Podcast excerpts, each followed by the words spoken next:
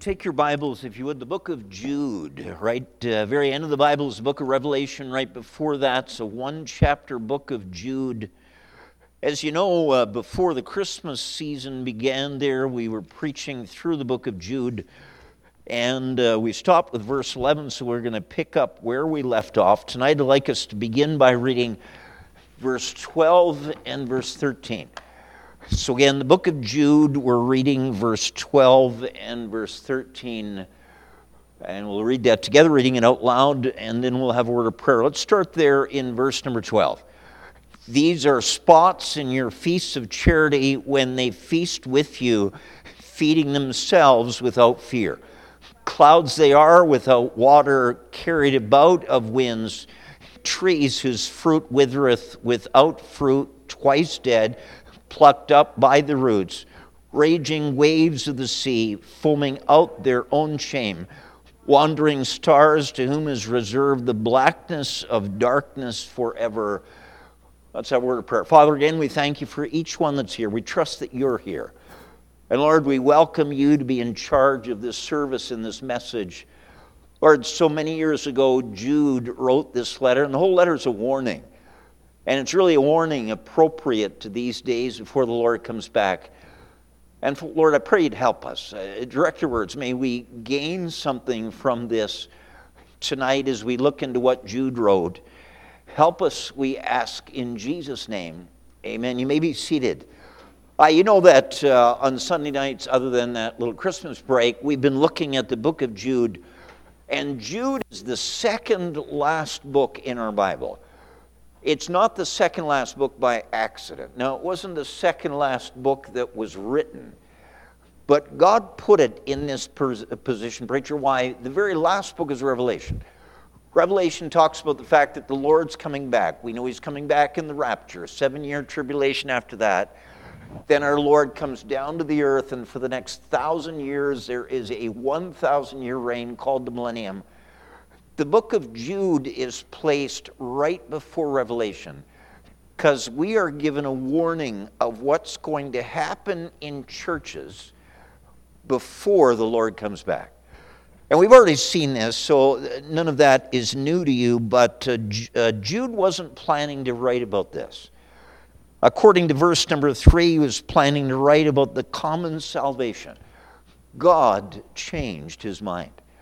And what he began to write about, look there if you would in uh, verse number three Beloved, when I gave all diligence to write unto you of the common salvation, it was needful for me to write unto you and exhort you that you should earnestly contend for the faith which was once delivered unto the saints. And say, why is it so important, Jude, that we contend for it? Because in the next verses, he talks about the fact that in the last days, there will be those that work their way into churches and they'll try to change those churches. And here he said, You better contend for the faith that has been held to so long. And so we've been looking at that thought. And as he preached, what are we looking at tonight? We're in, tonight in verse 12 and 13. And if I could say it this way, he is now describing these enemies of a church that sometimes are in a church and he's using word pictures to describe what they are while they're in the church. Preacher, what's a word picture? A word picture is a descriptive way of explaining something so you can visualize it in your mind. If, if someone asked you this question, uh, how's the weather outside? Uh, you wouldn't say it this time of year, not certainly here, but uh, you could say it's very hot. Well, that's an answer. It's an answer to the question. But if you said this, it is so hot that you could fry an egg on the pavement. That's a word picture. When someone gives you that answer, you're just tempted to find an egg, get one from Mrs. Wilson, and uh, take it out on the pavement and you'd fry it. You probably wouldn't eat it, but it's a word picture. Uh, if someone said to you, Well, how were so and so's children today? Uh, you could say, Well, they were a little wild. You could say that. But you know, if you said, you know, they were bouncing off the walls and swinging from the chandelier, especially if you don't have chandeliers, that's a word picture. And so, here what Jude is doing, he's already given us a number of heads up. What these who would try to change the churches before the Lord comes back, Now he's going to give us some word pictures to describe what they're like when they're in the church. And so if you're taking notes tonight, my message word word pictures describing enemies in every church. Word pictures describing enemies in every church. So it would be true for our church, any other church that you've ever been, that you've tuned into. This, this isn't exclusive to us. Jude said this will be true before the Lord comes back. Look at the very first word picture, Jude verse 12. Jude verse number 12. These are spots in your feasts of charity. You know the first word picture? He said they're spots. Now, you know what a spot is. First, he says they are spots in your feasts. Uh, a feast is more than just a meal. Uh, I think most of us have three meals a day, uh, maybe some have four or five. Uh, the word feast isn't just describing a meal. Uh, the word feast, on the other hand, describes some elaborate meal. Uh, could I say the word banquet? Uh, where everything is tidy and everything is clean, everything is decorated just perfectly, tablecloths on the table, candles in the centerpiece, finest of china, cutlery shining, crystal drinking glasses. That's the kind of feast that he's describing. And uh, if you have ever been to a place like that, you know, everybody attends, everybody from the head table all the way to those that are sitting in regular tables, uh, they're dressed in their finest. And maybe, ladies, you have hosted a feast like that. Uh, this is a fancy thing. Do you know the very first word picture he gives of these that are enemies of a church and enemies in a church? He said they're spots in a feast. Now, quite honestly, to most of us men, we couldn't care less. You know what? We'd sit down at a table and we might have a tie and have half our pizza on a tie. That's what we call it a pizza tie. Uh, it, it wouldn't bother us at all. Eh, but your wife would look at you, honey, change that tie.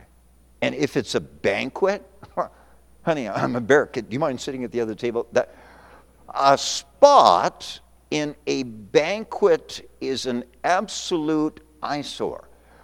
Why? It doesn't belong. It doesn't fit in. It doesn't blend with the rest of the environment. It actually is an eyesore to the rest of the environment. Do you know what God's intention for we that are in a church is that we all be of the same mind? That we all speak the same thing.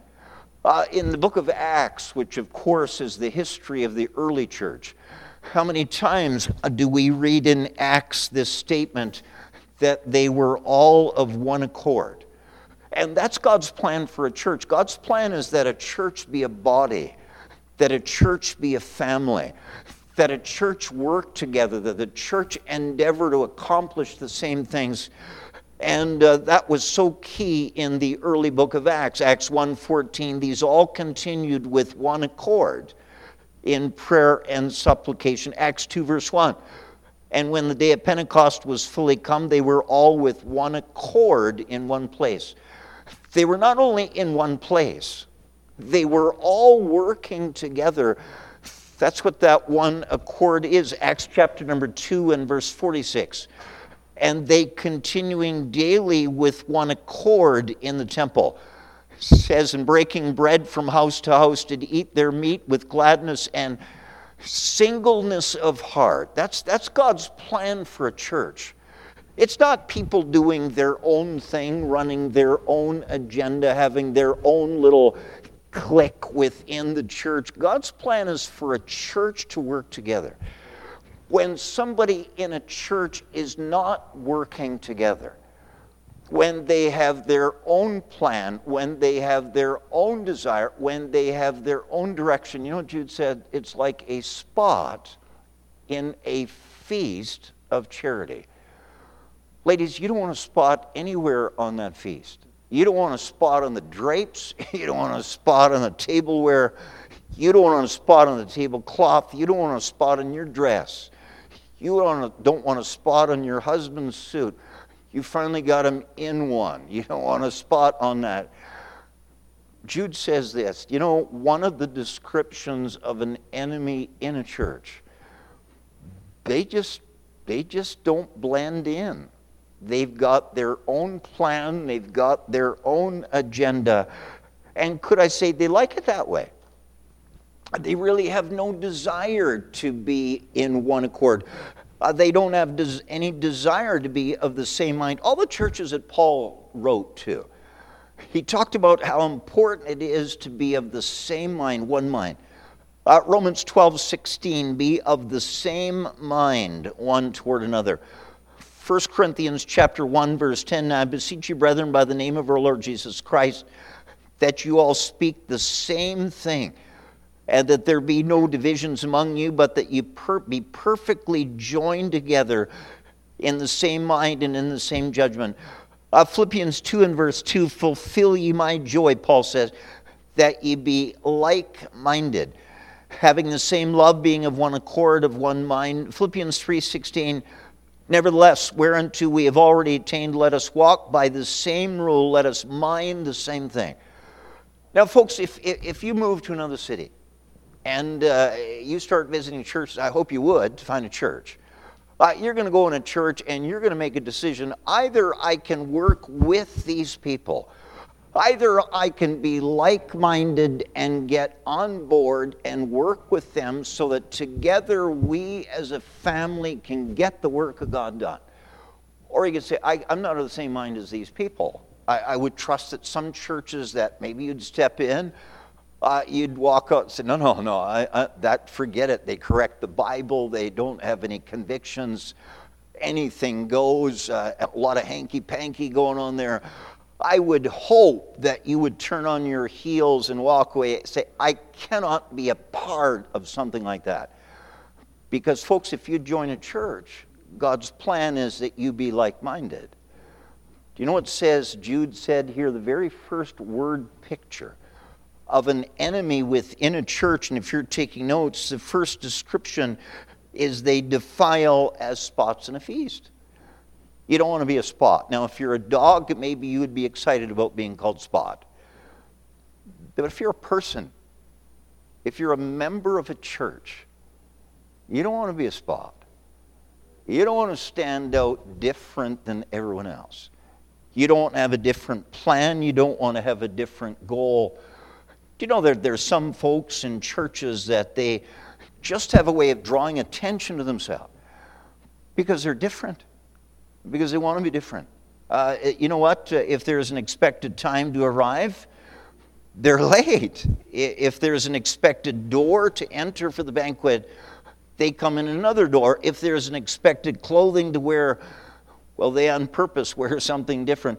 If there's a time for everybody at a banquet to stand out of recognition for some, maybe it's a, a retirement banquet, and, and it's time for everybody to stand out of recognition for this, spots don't stand. Well, I don't have to stand. You can't make me stand. You understand that? That kind of attitude stinks. Because that kind of attitude isn't we're a team. We work together. We're united. Very first word picture he gives is of these that are spots in feasts.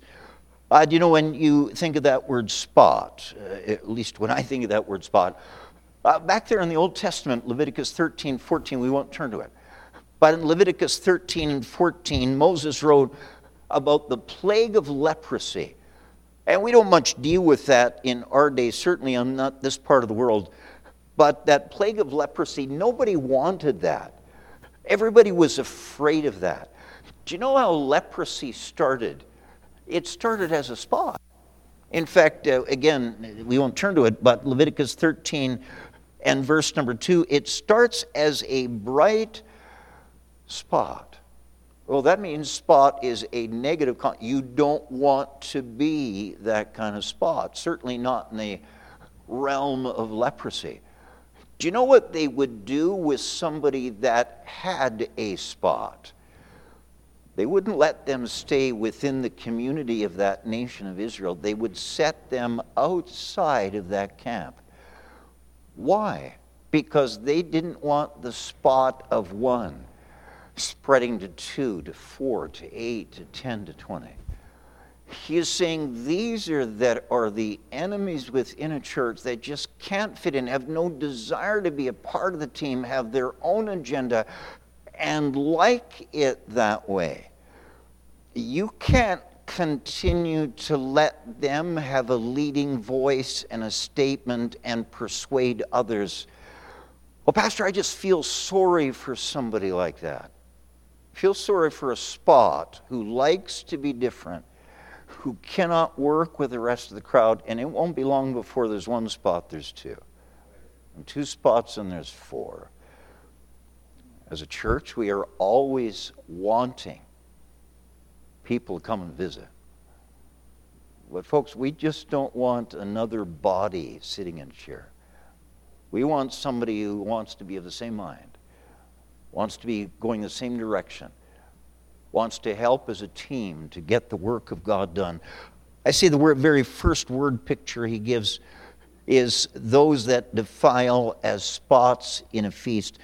Uh, we not only uh, give a heads up about the negative connotation of a spot in leprosy. Do you know uh, in Numbers chapter 28, we find the kind of sacrifices that those Jews were to bring to God. And in the sacrifices, it said they were supposed to bring an offering without spot. They couldn't just bring any lamb. They couldn't just bring any calf. They couldn't just bring any goat. They couldn't just bring any bullock. They were clearly told that you need to bring a sacrifice that's without spot. God was looking for something that was better than those that were marked with a spot. I say to you that God's still looking for that. And you know when you get to Hebrews 9:14, we know that Jesus Christ died on the cross of Calvary for you and for me. It says in Hebrews 9:14 about Christ, how much more shall the blood of Christ who through the eternal spirit offered himself without spot. Our Lord had no spot. Our Lord had no blemish, and that's why his sacrifice was acceptable to God folks in our church, our unity ought to be without spot. Our sacrifices to God ought to be without spot. Our service to God ought to be without spot. And make no mistake, God wants the church to be spotless. But enemies in the church are okay being spots in the church. Well, I have a right to do this. No, it's not your feast. It's God's feast. It's not my church, it's God's church. You don't have a right to do what you want to do. And that's what Jude said. These enemies of a church. Incidentally, look there again at verse number 12. Uh, these are spots in your feasts of charity. And not only do they push their agenda in your feast, keep reading, when they feast with you but they're eating your food. When they feast with you, feeding themselves without fear. Uh, folks, we have a food line every Sunday night. And, you know what? Short of you having prepared all the food, I don't think anyone here has done that. So, unless you've prepared all the food, you're walking in there, or am I walking in there? Boy, we have, ought to have the attitude praise the Lord, boy, this is good, pretty good food and, wow, this is great. Eh, you don't have a right to pick apart and criticize and be critical of what somebody else has prepared for you. And yet, that's exactly what these are spots. So, the very first word picture again are those that defile. They are as spots in a feast. Uh, beware of somebody, if you would, about that. Second word picture, uh, look there again at Jude verse 12 it says, These are spots in your feast of charity when they feast with you, feeding themselves without fear. Secondly, clouds they are without water. So, not only an enemy in a church is described as a spot, and that's the last thing you want in a feast. Uh, the second thing is they're described as a cloud. Now, I'm not a farmer. I Imagine if I were a farmer that had labored to plant seed in the field You know that after you plant the seed in the field, you are hoping for, you are praying for rain. And uh, how many places across our country and, and around this world, uh, they talk about they haven't had rain for 300 days, and some haven't had sufficient rain for years. In a situation like that, when a cloud shows up, do you know a farmer gets excited? He thinks, wow, here we go. Finally, it's come. But if that cloud shows up that you are looking for it to provide some rain to help you get your job done, and then the wind just carries that cloud over and it hasn't dropped any rain. What a disappointment. Could I say the second word picture that Jude gives of these that are enemies in the church? He talks about they disappoint as clouds without water. You know, in church that God places you, and for us it's here, in the church that God has placed you, God expects for you to help provide something for the betterment of that church. God expects you to contribute. Now, yes, that would apply to finances, but so much more. And I'm saying to you that if you are a cloud in your church that never provides, you have the ability to do something for God, but you're just sitting back watching everybody else do it. Folks, that's a disappointment. God doesn't want you to be that. God doesn't, I have to say this carefully lest someone get the wrong idea. God doesn't want you to come week after week after week after week after week and always take it in. God wants you as you come, Lord, how can I help? What can I do? How can I be a part of the great work of God? How can I help what others have already done for it to be fruitful and bear a crop and, and please the Lord? You know, not only are enemies in a church, not only have we already seen that enemies in a church are like spots.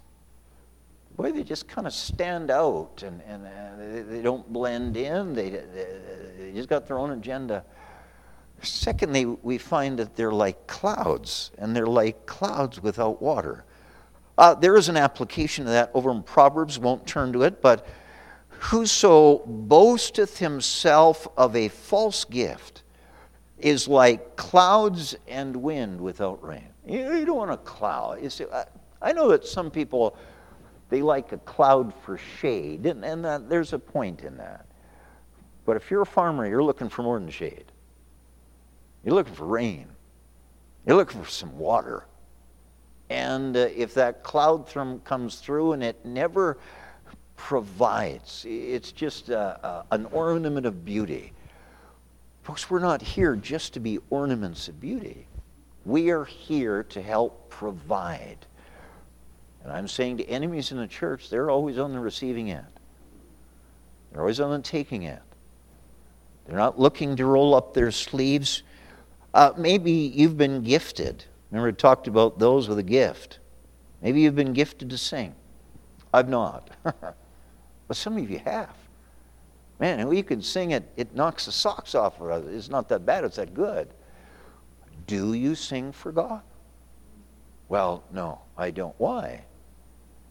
That's a cloud without rain. Maybe you have been gifted with the ability to preach. God's given us some men that are great preachers. Probably God's given us some women that are preachers. We just, we're not ready for that yet. I, if you've been given the ability to preach, do you preach? Well, no. Why not? Some of you have the ability to teach. Man, you could take a very basic Bible truth and you can make it come alive. Are you doing that? Well, no. You know, that's a cloud that God has created Uh, men can't make clouds. I'm sure they're experimenting somewhere to try it. God makes clouds. God's made you with something, that you can provide to be a blessing in other people's lives.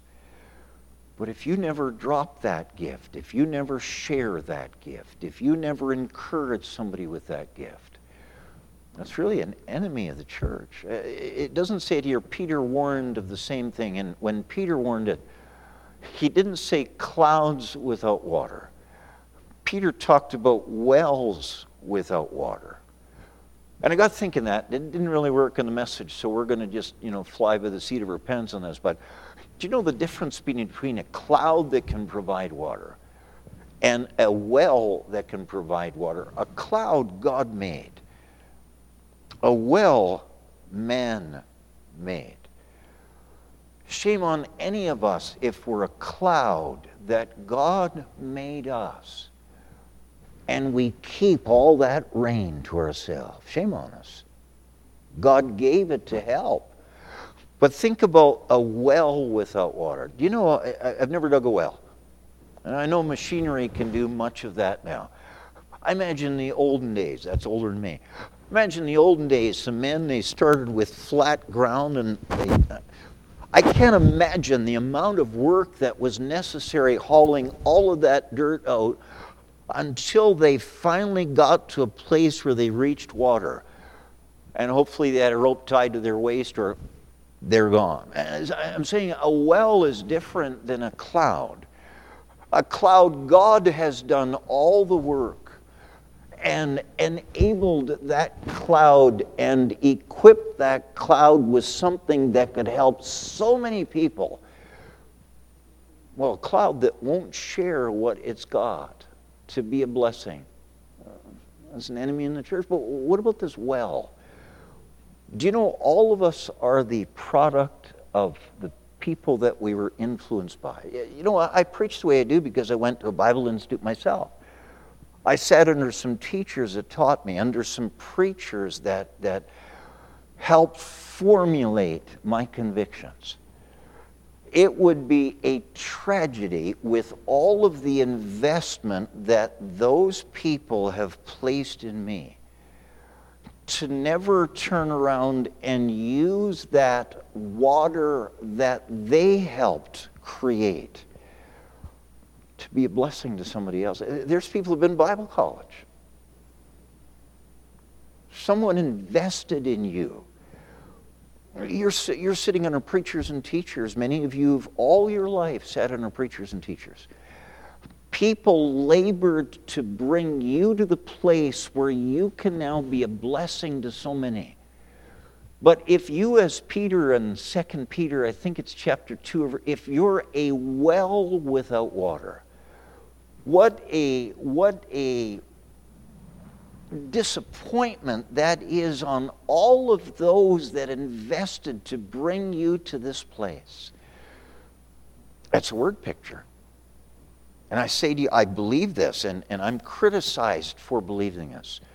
I believe every single person in a church and married person, every person in a church, God has equipped you to do something.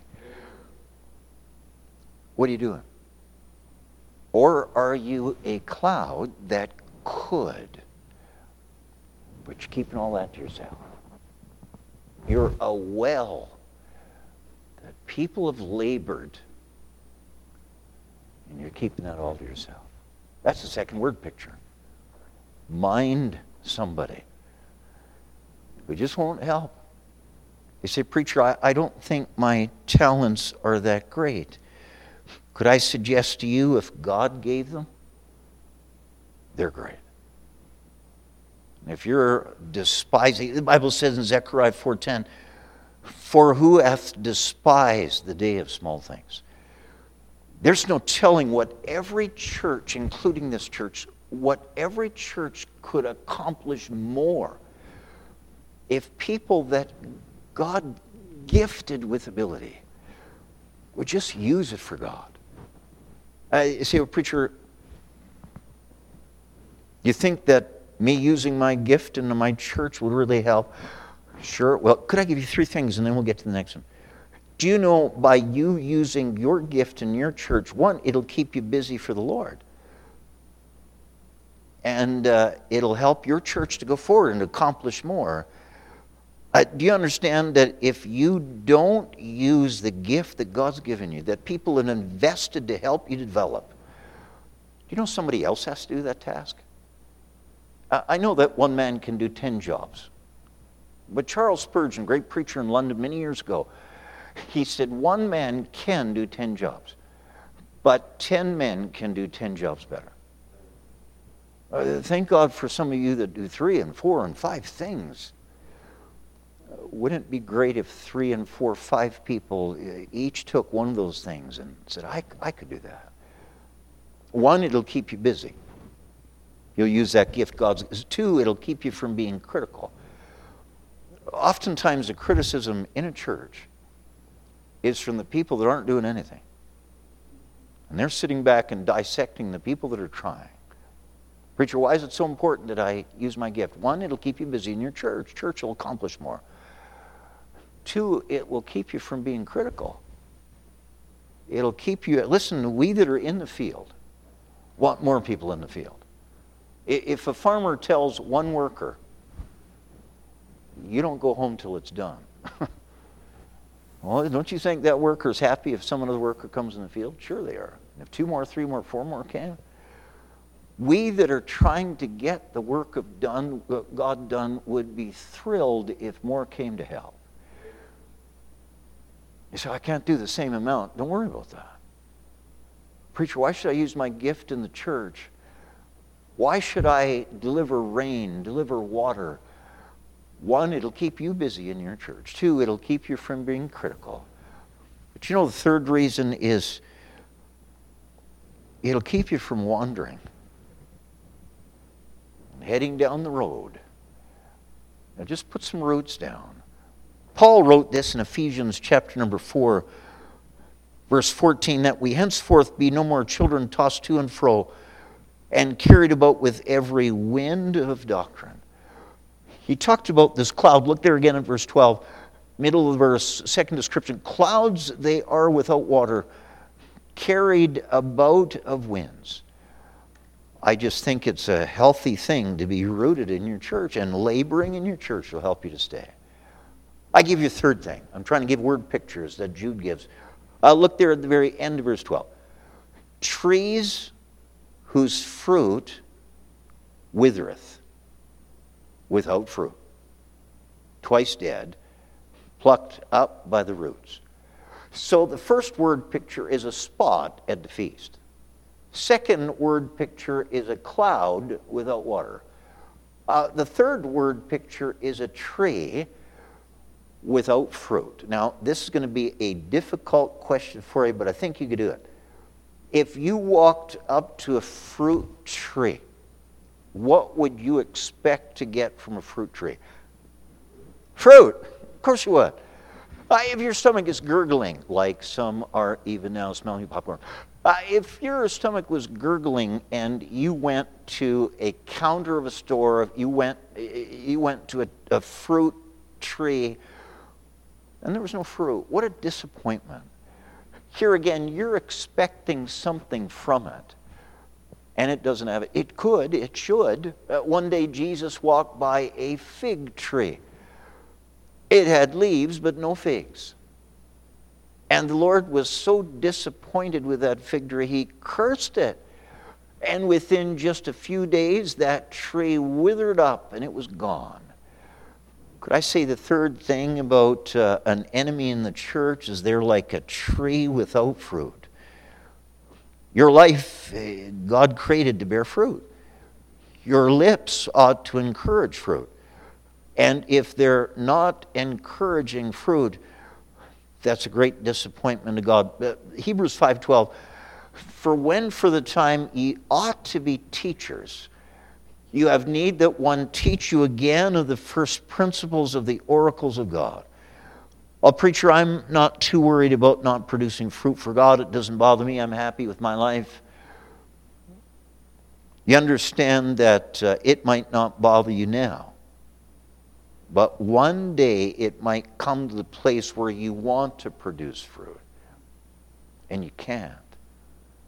You can't. Um, I said I can't sing and I can't sing. Uh, you know, when I was 16, I used to sing with my sister and my mom. We had a trio. Uh, we were pretty good. We're not pretty good anymore. You better sing while you can sing. You better preach while you can preach. You better teach while you can teach. If you're good with children, you ought to do it while you can. There is going to come a day where you can't. A tree that God designed to uh, produce fruit, there might come a day where that tree cannot produce fruit anymore. We have a lot of liberties in this country. Do you know those liberties are slowly closing up? Better do it while we can. We at this point it's still okay to knock on a door. At this point it's still okay to hold up a scripture sign. At this point it's still okay to put a gospel tract in a mailbox. We have no idea how long until those doors are closed we better do it while we can. Pastor, I've got lots of time. Well, look again at verse number, thir- uh, verse number 12. It says, Trees whose fruit withereth without fruit, twice dead, plucked up by the roots. That tree is not producing any more fruit because it can't. I say to you, the third thing about enemy of the church, it's like a tree without fruit. God's plan is that every Christian bear fruit. I think there ought to be the fruit of the Spirit love, joy, peace, long suffering, gentleness, goodness. I think there ought to be the fruit of winning lost souls to Christ. I think we ought to produce the fruit of righteousness and holiness and the fruit of thankfulness. God planned for every Christian to bear fruit. Jesus said this to the apostles.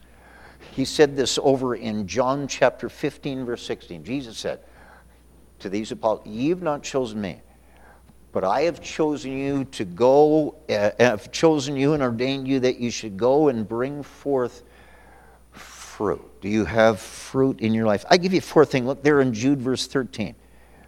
Not only have we seen that these are enemies in the church, they're, they're like spots. They just stand out. They, they don't blend in, they just stand out. Uh, second thing, these that are uh, enemies in the church, they're like clouds. They have been equipped to be a help to others, but they're keeping all themselves. That third thing, they are like a tree that bears no fruit. Uh, fourth thing is uh, look there in Jude verse 13 raging waves of the sea.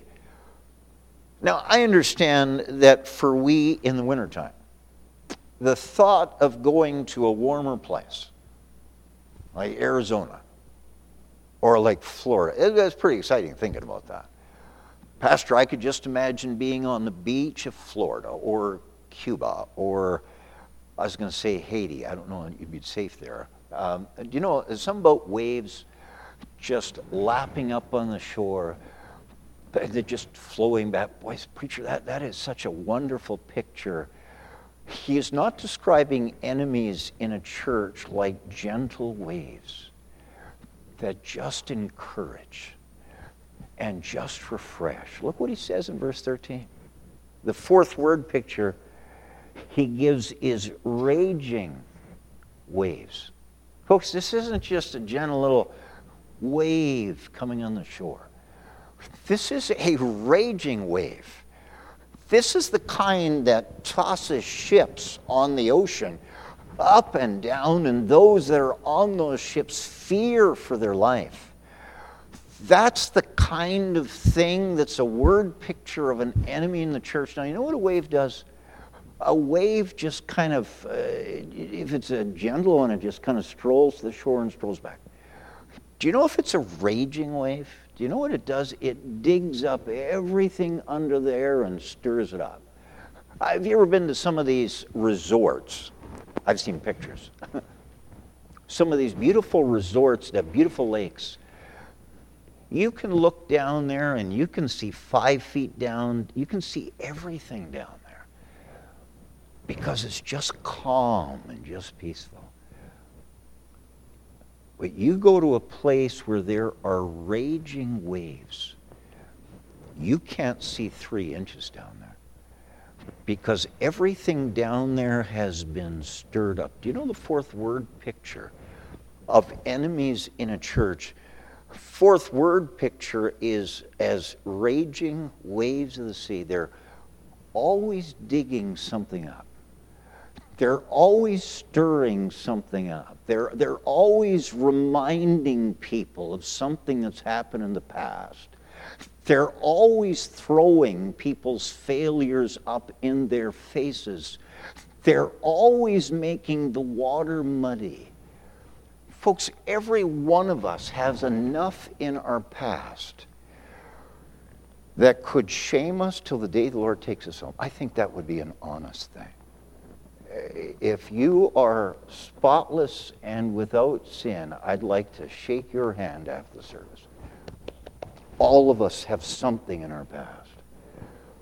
Aren't you glad that the blood of Jesus Christ covers our sins?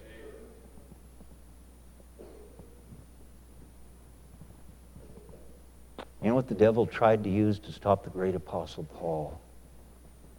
His past. God said it's all under the blood. God could, where the devil could have used Peter in that denial at that fireside to keep Peter from ever doing anything again. Jesus said, Peter, it's forgiven.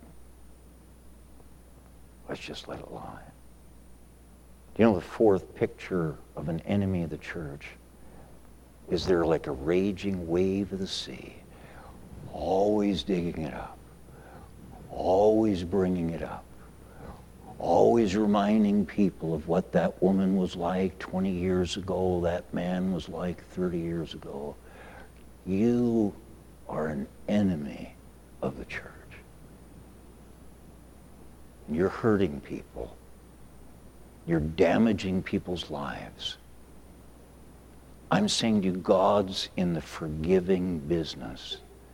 The devil is the accuser of the brethren. You'd just be best to let those things go. I know that some of the technology that we now have has made our work a little easier. Somehow it's not given us any more time, but it's made our work easier. I'm not convinced that social media is a great blessing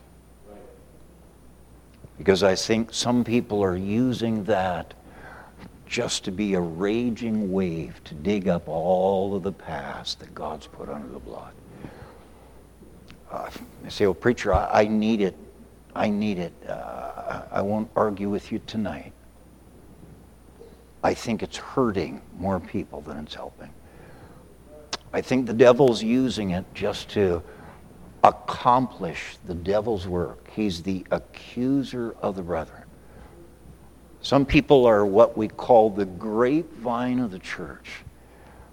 They got to hear something new. As soon as they hear it, they got to tell it. And I could name some people, but it would hurt somebody if I named them. There are some people in every church that they are, they never roll up their sleeves to help get the work of God done. But they're, and I know that's not a phone anymore, but, but they're constantly on the phone. Did you hear about? Did you hear what he said? Did you hear what she did? Did you hear what they're doing? That is a raging wave that hurts a church. And yet, that's what some people do. You couldn't get them to help a ministry for some reason, that's become their ministry. I'm saying to you, the fourth are raging waves of the sea. The Bible says raging wave pictures something that can't settle down. It's what causes ships that are loaded with cargo crossing a mighty ocean to capsize and lose all that cargo. A raging wave is something that always stirs things up. It isn't satisfied with being at rest. Raging waves are always stirring up the muck and stirring up the mire, so you can't see the bottom. Raging waves are always trying to bring those things that God would let settle down so that there is just a peace and a calm. That's an enemy of the church. If you're spending more time on the horn, hearing or telling some new thing, you probably could wisely use your time better. You know, Paul said about the Athenians. Acts 17 21, for all the Athenians and strangers which were there spent their time in nothing else but either to tell or to hear some new thing. Be careful about those raging waves. When some past deed has been dealt with and put under the blood, stay away from those that are always trying to dig it up, always trying to circulate it around. Old preacher, that young people, that young person, they messed up, but they got their heart right. Give them a chance to go forward. Oh, preacher, that woman, do you know what she was involved in many years ago? She got her heart right. Give her a chance to go forward for God. Raging waves of the uh, sea refer to people who think it's their God appointed duty to keep alive and keep stirring what God has buried. When you find somebody like that, I want you to know they're an enemy of the church. I give you the last thing. We're done with this. Look there in Jude, verse 13. Pastor, these enemies in the church, uh, what word pictures did Jude use? Well, they're like spots in a feast. Just stick out like a sore thumb. They don't blend in. They're like clouds without water. They could provide. They just don't. They're, they're like a tree without fruit. They're like raging waves of the sea, always stirring something up.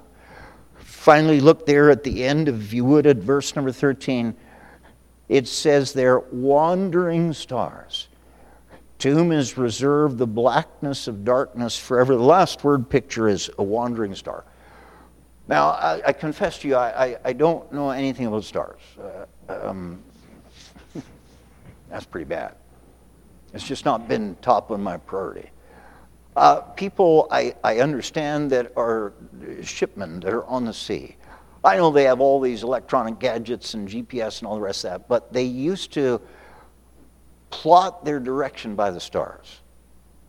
They would look at stars that are always in the same place, and they would set their direction according to fixed stars.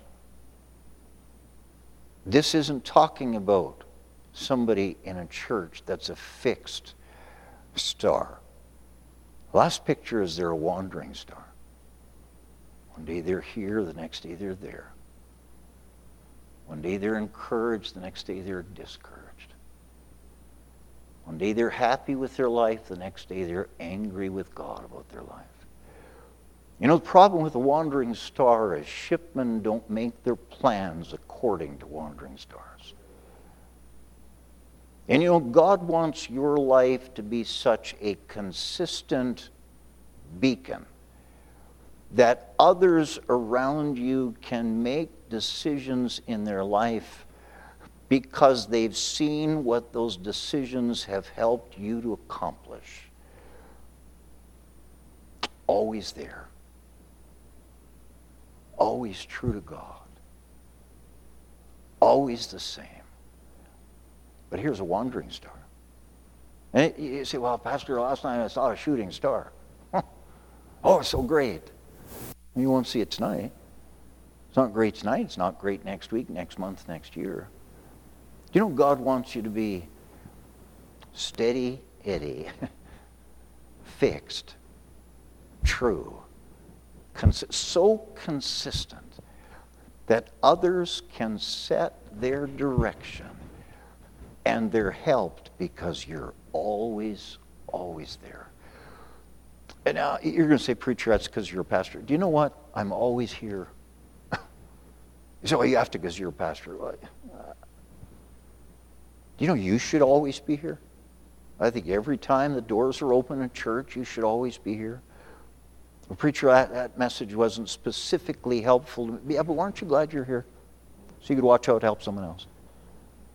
I think every day you ought to read your Bible. I believe that. I believe every day.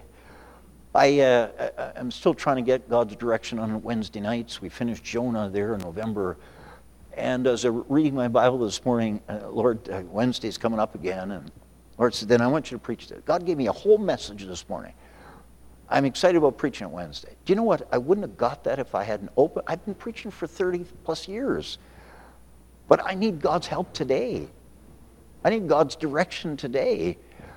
And I'm getting it from a Bible that never changes. I'm saying to you that God wants you to be a star, a consistent, always in the sky, always there, always shining. But enemies in the church, they're not always there.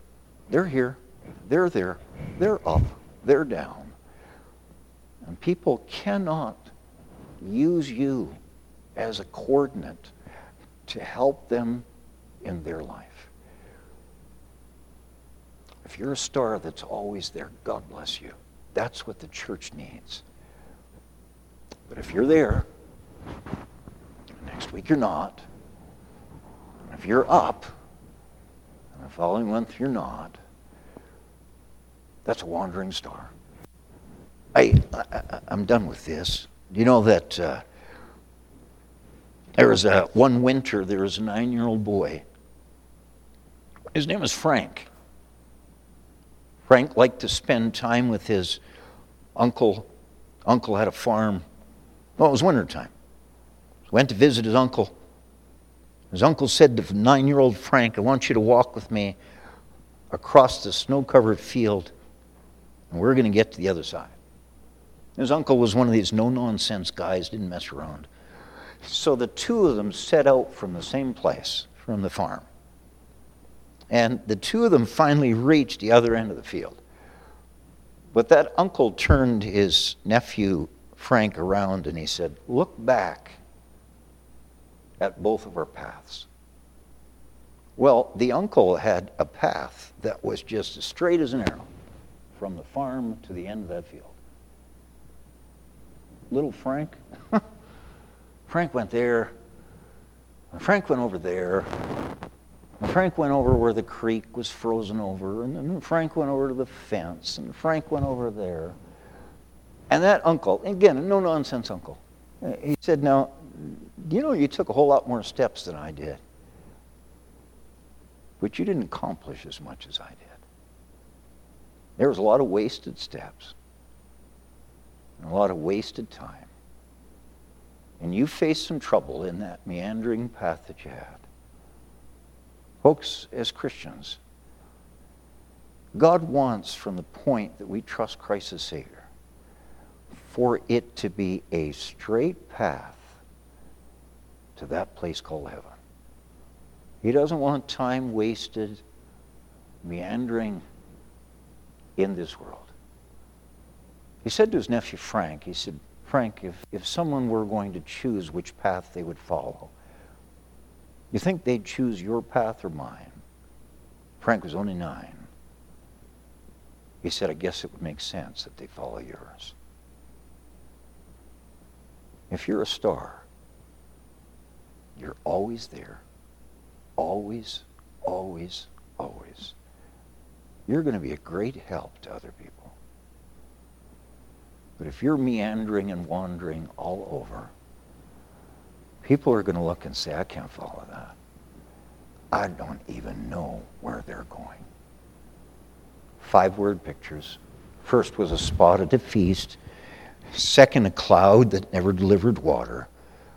Third, a tree that had no fruit.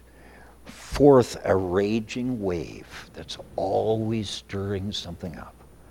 Fifth, a wandering star. If you or I are any one of those things, God wants to change that. Let's pray. Father, thank you for this description of Jude. And Lord, none of us ought to want to justify being any of those things. Lord, we shouldn't want to be a spot. We shouldn't want to push our agenda. Help us to work as a team. That was God's plan, that we would be like minded, speak the same thing. Lord, you have created us to be a cloud that could deliver help to someone else. Lord, I pray that we wouldn't disappoint you, that what you have gifted us with, that we would be a help to others. Uh, Lord, uh, if we're a tree, we're a tree to produce fruit. Help us to produce fruit that's an encouragement to others. Lord, uh, help us not to be a wave, always digging something up. Help us to learn what it means to be forgiven and to forgive others. And finally, Lord, may we be fixed, may we be certain, may we be stable, may we be steady, and not a wandering star, wasting precious days and months and years of our life.